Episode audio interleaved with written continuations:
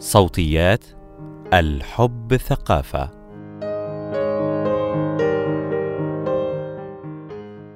من الهام جدا الوضع في الاعتبار أن معاناة الفتيات والنساء ذوات الإعاقة هي ليست مشكلة هؤلاء النساء فحسب بل هي مشكلة مجتمعية بالكامل لها عدة محاور منها مشاكل النوع الاجتماعي والمشكلات المتعلقة بالتنمية وانعدام المساواة على مختلف المستويات. سواء كانت اقتصادية أو صحية أو مجتمعية.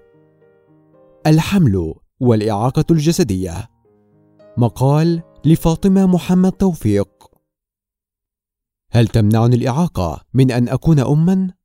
من المؤكد أن هذا السؤال يشغل بال كل فتاة أو سيدة ترغب في الإنجاب بينما تعاني من إعاقة جسدية، ويضاف إلى ذلك الضغوط المجتمعية والتنمر اللذين تتعرض لهما النساء ذوات الإعاقة حيث توجه لهن أصابع الاتهام بأنهن عاقرات أو لا يستحققن الحصول على فرصة الإنجاب وتكوين أسرة والقدرة على الإحساس بكونهن أمهات.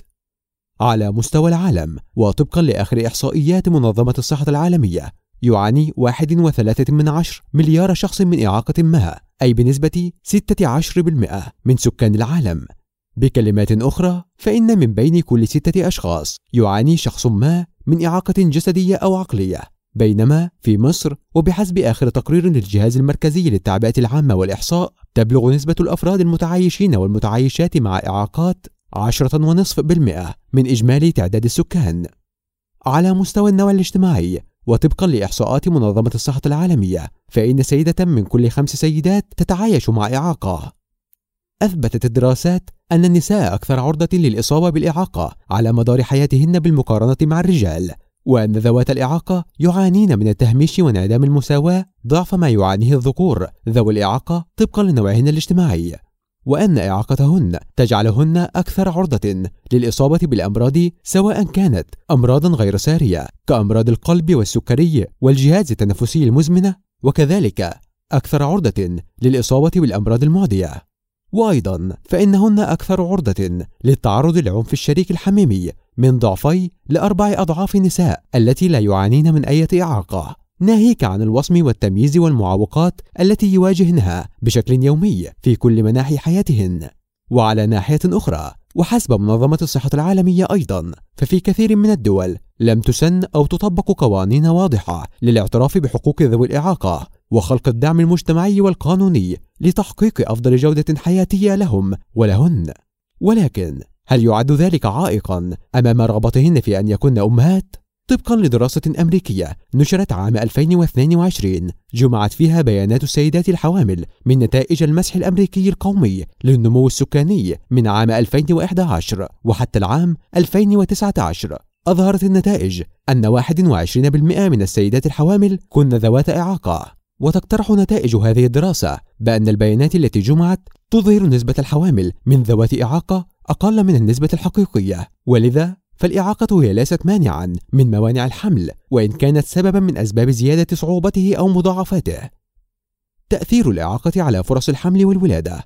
تظهر الدراسات أن الحقوق الإنجابية للنساء ذوات الإعاقة تم تجاهلها لسنوات طويلة وأن الحق في الحمل والإنجاب لذوات الإعاقة يواجه العديد من التحديات والصعوبات.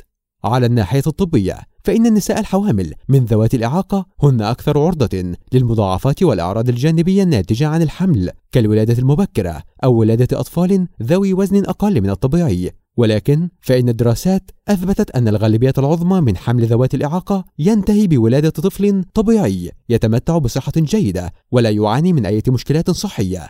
بل أقر المركز القومي لأبحاث الإعاقة في الولايات المتحدة أن السيدات ذوات الإعاقة الجسدية بإمكانهن الحمل والولادة بطريقة طبيعية تماما مثلهن مثل السيدات اللاتي لا يعانين من أي إعاقة.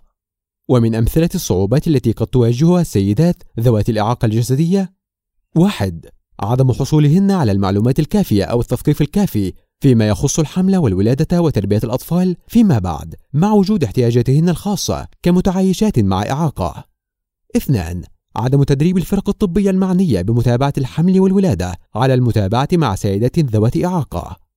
ثلاثة التعرض للتمييز وسوء المعاملة من قبل مقدم الخدمة من الفرق الطبية نتيجة لاحتياجاتهن الخاصة وعدم تدريب تلك الفرق على التعامل معهن.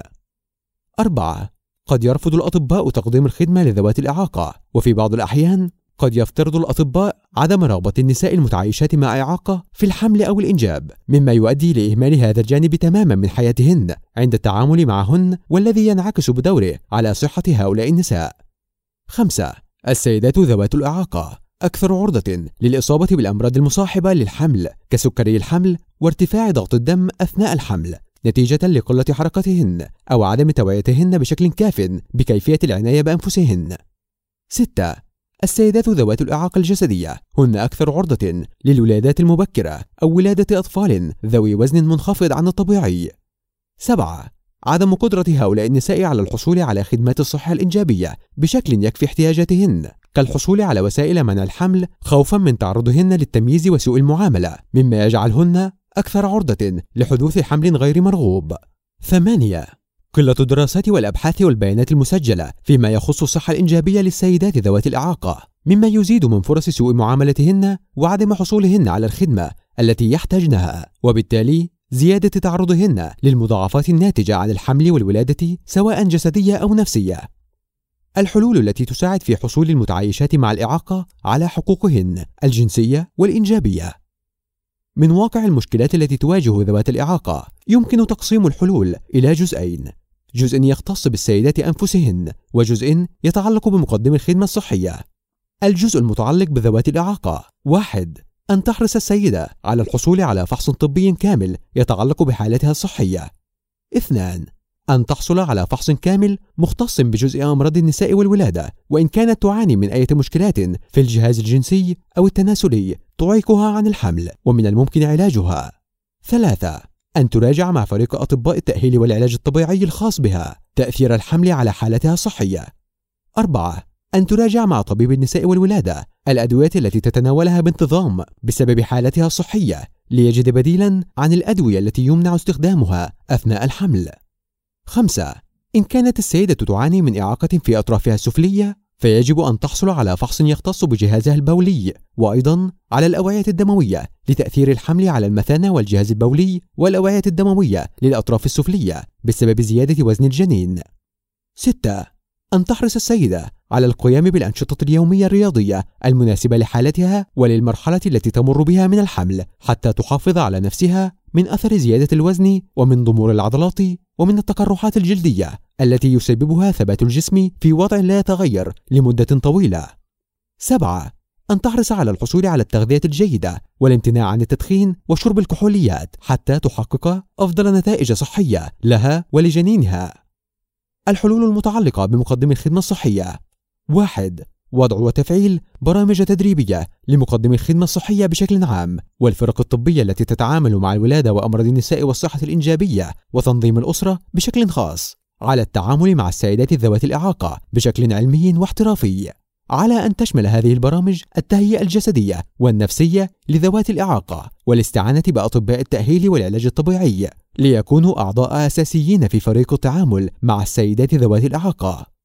اثنان تفعيل مبادرات على المدى الطويل معنية بالصحة الإنجابية للسيدات ذوات الإعاقة ليتمكن من الحصول على المعلومات والخدمات المتعلقة بصحتهن الإنجابية مع استمرار متابعة وتقييم تلك المبادرات والحرص على استدامتها.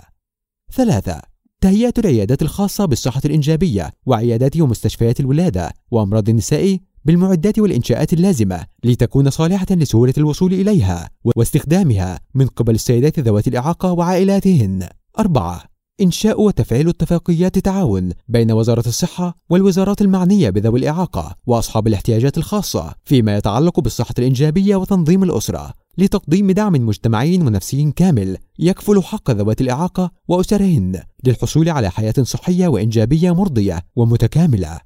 من الهام جدا الوضع في الاعتبار أن معاناة الفتيات والسيدات ذوات الإعاقة هي ليست مشكلة هؤلاء النساء فحسب، بل هي مشكلة مجتمعية بالكامل لها عدة محاور منها مشاكل النوع الاجتماعي والمشكلات المتعلقة بالتنمية وانعدام المساواة على مختلف المستويات سواء كانت اقتصادية أو صحية أو مجتمعية وأن هذه المشكلات تلزم جميع أفراد المجتمع من أصحاب القرار ومنفذي البرامج والمبادرات وصانع القوانين ومنفذيها بالسعي نحو تحسين أوضاع هؤلاء النساء وتحقيق أفضل جودة حياتية لهن.